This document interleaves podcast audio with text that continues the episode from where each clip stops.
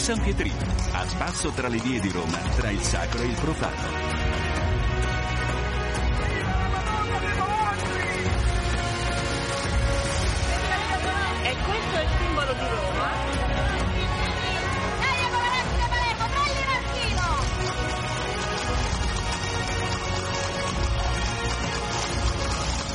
Benvenuti da Eliana Storri alla rubrica Il San Pietrino. Oggi andiamo alla Garbatella con tre passeggiate che raccontano la bellezza di questo rione romano.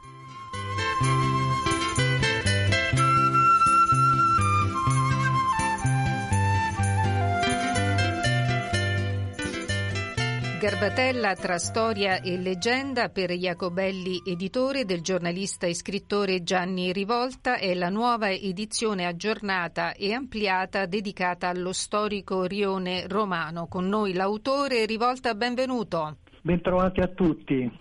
Allora, Rivolta, noi ci siamo sentiti tre anni fa, circa in occasione del centenario della Garbatella, a cui lei ha dedicato il libro Garbatella 100, il racconto di un secolo. Lei all'epoca ci parlò, tra le altre cose, dell'origine del nome, della, dell'architettura di questo rione, dell'evoluzione che ha avuto nel tempo e della capacità di cambiare aspetto, di diventare altro dalla zona industriale che era.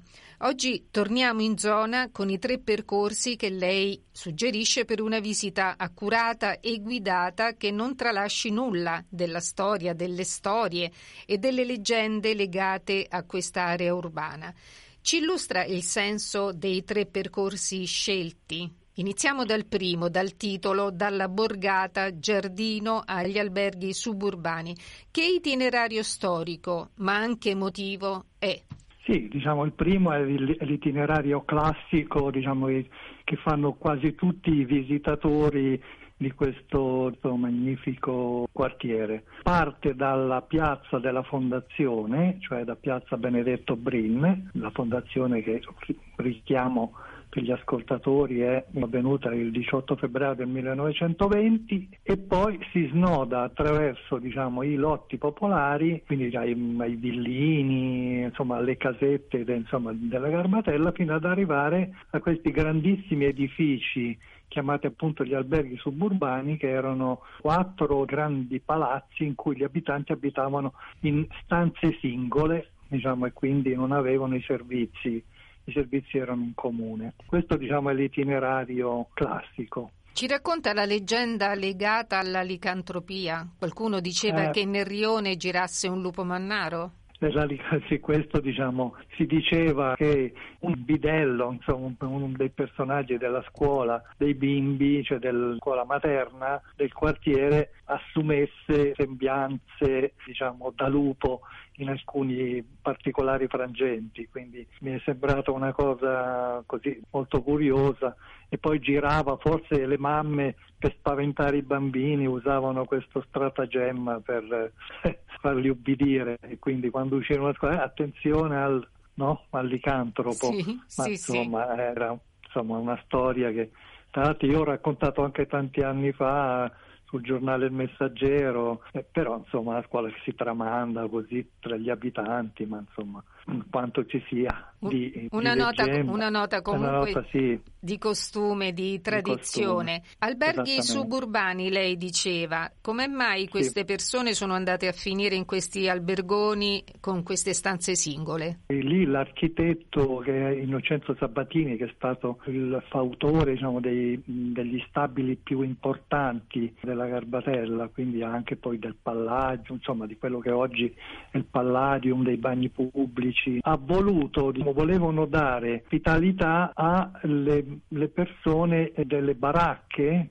eh, che erano state demolite e quindi per dare dei rifugi diciamo, di emergenza li mettevano in questi, queste stanze singole, insomma, a parte che dovevano essere insomma, delle abitazioni provvisorie, costruiti anche per il giubileo del 1925, ma poi furono costruite un po' più tardi, tra il 29 e il 30, e quindi furono utilizzate per la, l'emergenza abitativa, insomma, per sfrattati e sbaraccati. C'è un'altra storia che lei racconta tra le tantissime di questo libro, eh, la storia delle sgarbatelle. Chi erano? Le sgarbatelle erano un gruppo di, esclusivamente di donne, un gruppo di mutuo soccorso che guidate da una donna straordinaria, si chiamava la Pesciarola, no? Antonia La Pesciarola, che diciamo, nelle case popolari raccoglievano eh, appunto delle quote settimanali di soldi che poi venivano prestate a chi ne aveva bisogno. Qualcuno un welfare aveva, del rione. Un welfare sì, del rione e poi naturalmente a, a, a primavera eh, utilizzavano magari parte degli utili che avevano insomma, raccolto, che ci avevano, per fare delle scampagnate fuori Roma, ai castelli, partecipavano anche a dei festival canori o musicali, però diciamo la cosa era che erano esclusivamente donne, quindi per questo furono, erano chiamate appunto le, le sgarbatelle. Il secondo percorso lungo la strada dei pellegrini tra parrocchie e chiese, lei racconta la figura di padre Alfredo Melani. Cosa fece per il rione eh, questo sacerdote? Padre Alfredo, padre Alfredo Melani diciamo, è uno dei personaggi più importanti che poi fu seguito poi da Don Guido Chiaravalli, però Padre Alfredo Melani che è stato uno dei fondatori dell'oratorio del San Filippo Neri nella chiesa di Santa Eurosia è stato un giusto per le nazioni perché lui durante diciamo, l'occupazione tedesca della città ospitò delle famiglie di ebrei della Garbatella perché molti sono stati gli ebrei che furono nascosti sia dagli abitanti, ma anche appunto all'interno dell'oratorio. Lui riuscì a salvare intere famiglie, salvandole dal, dai giorni appena seguenti il rastrellamento del ghetto del 16 ottobre del 43. Quindi è stato un personaggio che è stato poi ricordato, insomma, fu anche un grande educatore insomma, di generazioni di giovani della Garbatella insomma ha avuto un ruolo estremamente importante.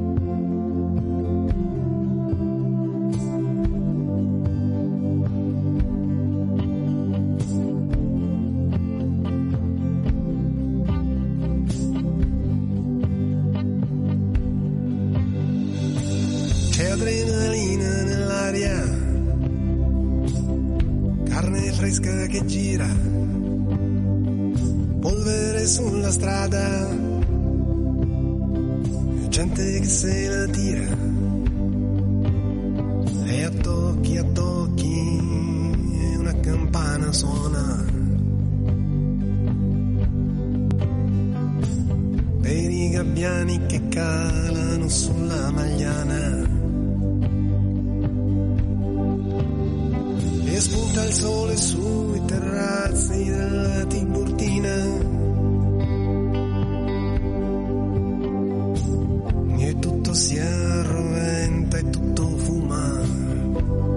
strade di Roma. Per le strade di Roma.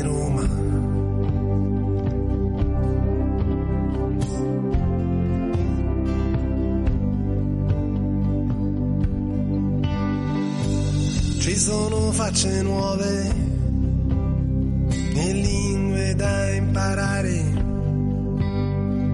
Vino da bere subito e pane da non buttare.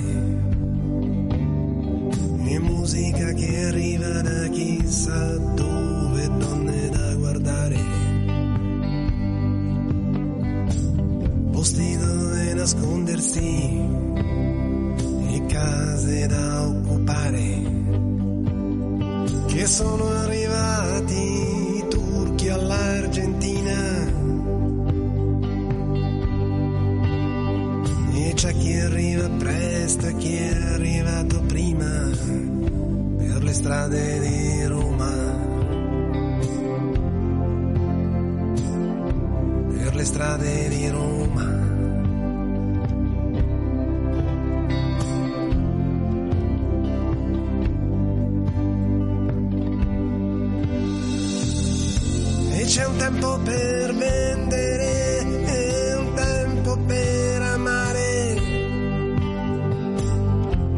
uno stile di vita e un certo modo di non sembrare.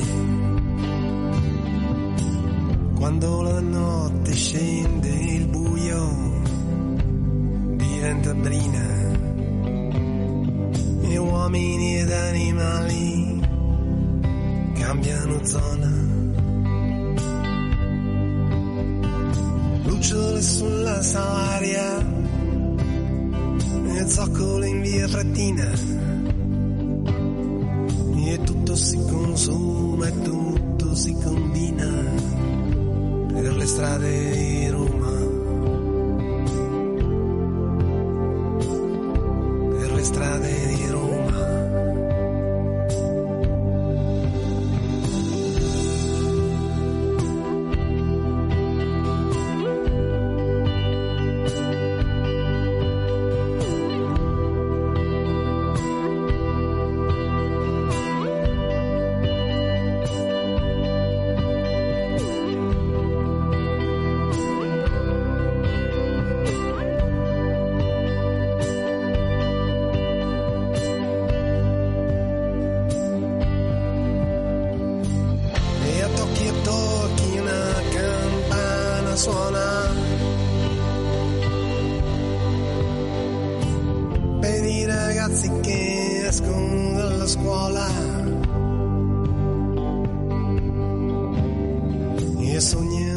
Stai ascoltando Radio Vaticana. Torniamo a parlare con il giornalista e scrittore Gianni Rivolta. Rivolta, siamo arrivati al terzo percorso descritto in Garbatella tra storia e leggenda, dal titolo itinerario letterario cinematografico, piazze e vie che sono state il set di film e fiction o l'ambientazione di romanzi, tra questi Una vita violenta di Pierpaolo Pasolini, i cui personaggi escono dal Teatro Palladium.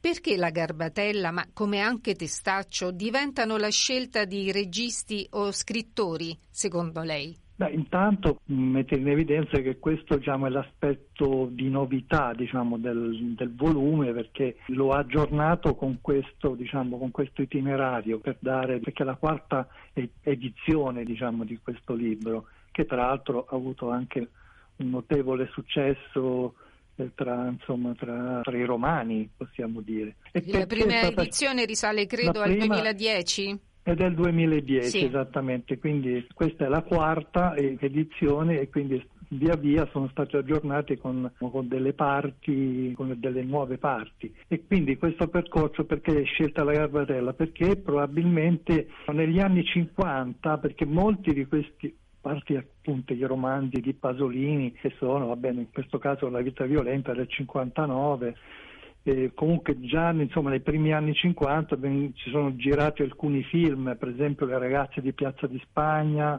di Luciano Emmer che è del 52 viene girato a Piazza Sapeto, no? che è una delle piazze Sì. più belle della Garbatella. Poi Totò e Marcellino viene girato in una piazza Longobardia nella scuola dei bimbi, anche quello è un film del 51. Poi Mamma mia che impressione con Alberto Sordi, che anche lui del 51, che viene girato appunto all'oratorio di Sant'Eurosia. Insomma, ci stanno negli anni 50 tantissimi, diciamo, ci sono stati tanti tanti elementi di spunto sia per la cinematografia che per la letteratura. Per esempio anche il romanzo L'orologio di Carlo Levi è girato, cioè, cioè girato, è È ambientato. ambientato e raccontato proprio negli, al- vicino in piazza Michele da Carbonara, quindi nella zona degli alberghi. E poi c'è stata tutta invece una serie di fiction degli anni 2000, come che ne so, i Cesaroni, Beh, credo che non sono. ci sia un romano che non conosca il bar dove è stato Eh, girato il bar i Cesaroni. Cesaroni, il romanzo criminale, per esempio nella zona anche quella degli alberghi del 2002, insomma varie fiction, varie fiction sono state girate, Caro Maestro, anche quello Moretti. Marco Colù, poi Nanni Moretti, insomma sia eh, Caro Diario ma anche Bianca per esempio. poi il film eh, Piazza Damiano Sauli, Ci eravamo tanto amati, Sì. per esempio del 1974 con, con Manfredi, Satta Flores, Stefania Sandrelli, ecco, insomma, voglio dire, sia negli anni 50 è stato scelto probabilmente per, appunto per la- le caratteristiche urbanistiche e architettoniche di questo quartiere, per le piazze, perché insomma è un quartiere che si presta diciamo, proprio per i suoi luoghi di, appunto, di raccolta della popolazione, sia nelle piazze che all'interno dei lotti popolari, nei cortili, si presta molto a questo genere di, di ambientazioni, insomma. Segnalo che il libro è corredato da bellissime foto del rione, dei famosi lotti, di queste casette, de- di mappe, cartine e anche targhe che fanno, fanno da complemento a questo suo, questa sua guida, libro, libro, guida. Sì, ci stanno tante fotografie, sia fotografie d'epoca, quindi diciamo, c'è stata una grossa ricerca delle fonti, Come quella, la foto, le foto delle sgarbatelle, appunto. Beh, le foto delle sgarbatelle, sì, ma anche, insomma, anche le foto poi insomma, della fondazione, insomma, del re, di, di Paolo Orlando, quelle di Gandhi per esempio, no? Sì, che venne sì. in visita nel 1931 e poi anche foto moderne, colori chiaramente per illustrare meglio diciamo, la passeggiata, Le vie, le piazze. le vie, le piazze. Poi sono foto molto colorate perché è un quartiere, un rione colorato Garbatella, con questo ocra. colorato con questi sì, colori dell'ocra Sì. e poi anche un po' anche per la maggioranza di fede giallo-rossa che diciamo lo colora anche di più. Lei ci ha ha abitato tanti anni in questo rione. Sì, io ci ho abitato diciamo nel- dagli anni 70 fino agli anni 90 98 diciamo 99 E questo Poi sicuramente ha creato un, un grande legame. Beh, un grande legame anche perché io sono diciamo, il direttore responsabile del giornale locale che si chiama Cara Garbatella. Cara Garbatella, sì. Proprio, proprio, diciamo, in, così, diciamo, per ricordare anche questo, punto, questo film di Nanni Moretti che un po' è stata una svolta diciamo, per il quartiere, no? per diciamo, creare uno spirito di identità degli abitanti e quindi conosco molto bene sia la vita politica sociale insomma, del quartiere, pur non avendo origini romane. Se lei fosse il, il presidente del municipio, il mini sindaco, che cosa apporterebbe a questo rione? Ma sicuramente, ma io penso che verrà messo all'ordine del giorno, io farei un programma di restauro di tutte diciamo, le casette della Garbatella, cosa che invece naturalmente langue un po' perché l'Ater probabilmente non ha delle risorse proprie sufficienti per avviare un programma di ristrutturazione no? e quindi farei un, un grande, probabilmente con, anche con risorse eh, che vengono dal- dallo Stato, dalla Regione, eh, un grande programma di, di restauro diciamo, di tutte le case d'epoca insomma, della Garbatella. Una cosa bellissima, tra l'altro viene visitato da, da tantissimi architetti anche di fama internazionale. eh per, fare, diciamo, per farla diventare ancora di più un gioiello. Vengono a visitarla perché Per vedere è un, proprio com'è fatta. è un quartiere, diciamo, un quartiere modello, diciamo. Certo. è un, lab- un laboratorio di stili architettonici di, di- di tipologie edilizie, quindi architetti di fama internazionale vengono a visitarla. Poi ne parlano anche su giornali, su giornali anche all'estero, insomma, uno delle, come uno delle mete turistiche di Roma, cosa che fino a vent'anni fa era una cosa abbastanza impensabile. Allora, Garbatella tra storia e leggenda per Jacobelli, editore del giornalista e scrittore Gianni Rivolta. Grazie Rivolta per essere stato Grazie con noi e averci presentato questo libro con le tre passeggiate che raccontano tanto del rione romano. Grazie, grazie a lei, grazie di nuovo. Stai ascoltando Radio Vaticana. E termina qui la prima parte del San Pietrino, ci risentiamo dopo il notiziario. Buon ascolto con i programmi del canale italiano della Radio Vaticana da Eliana Storri.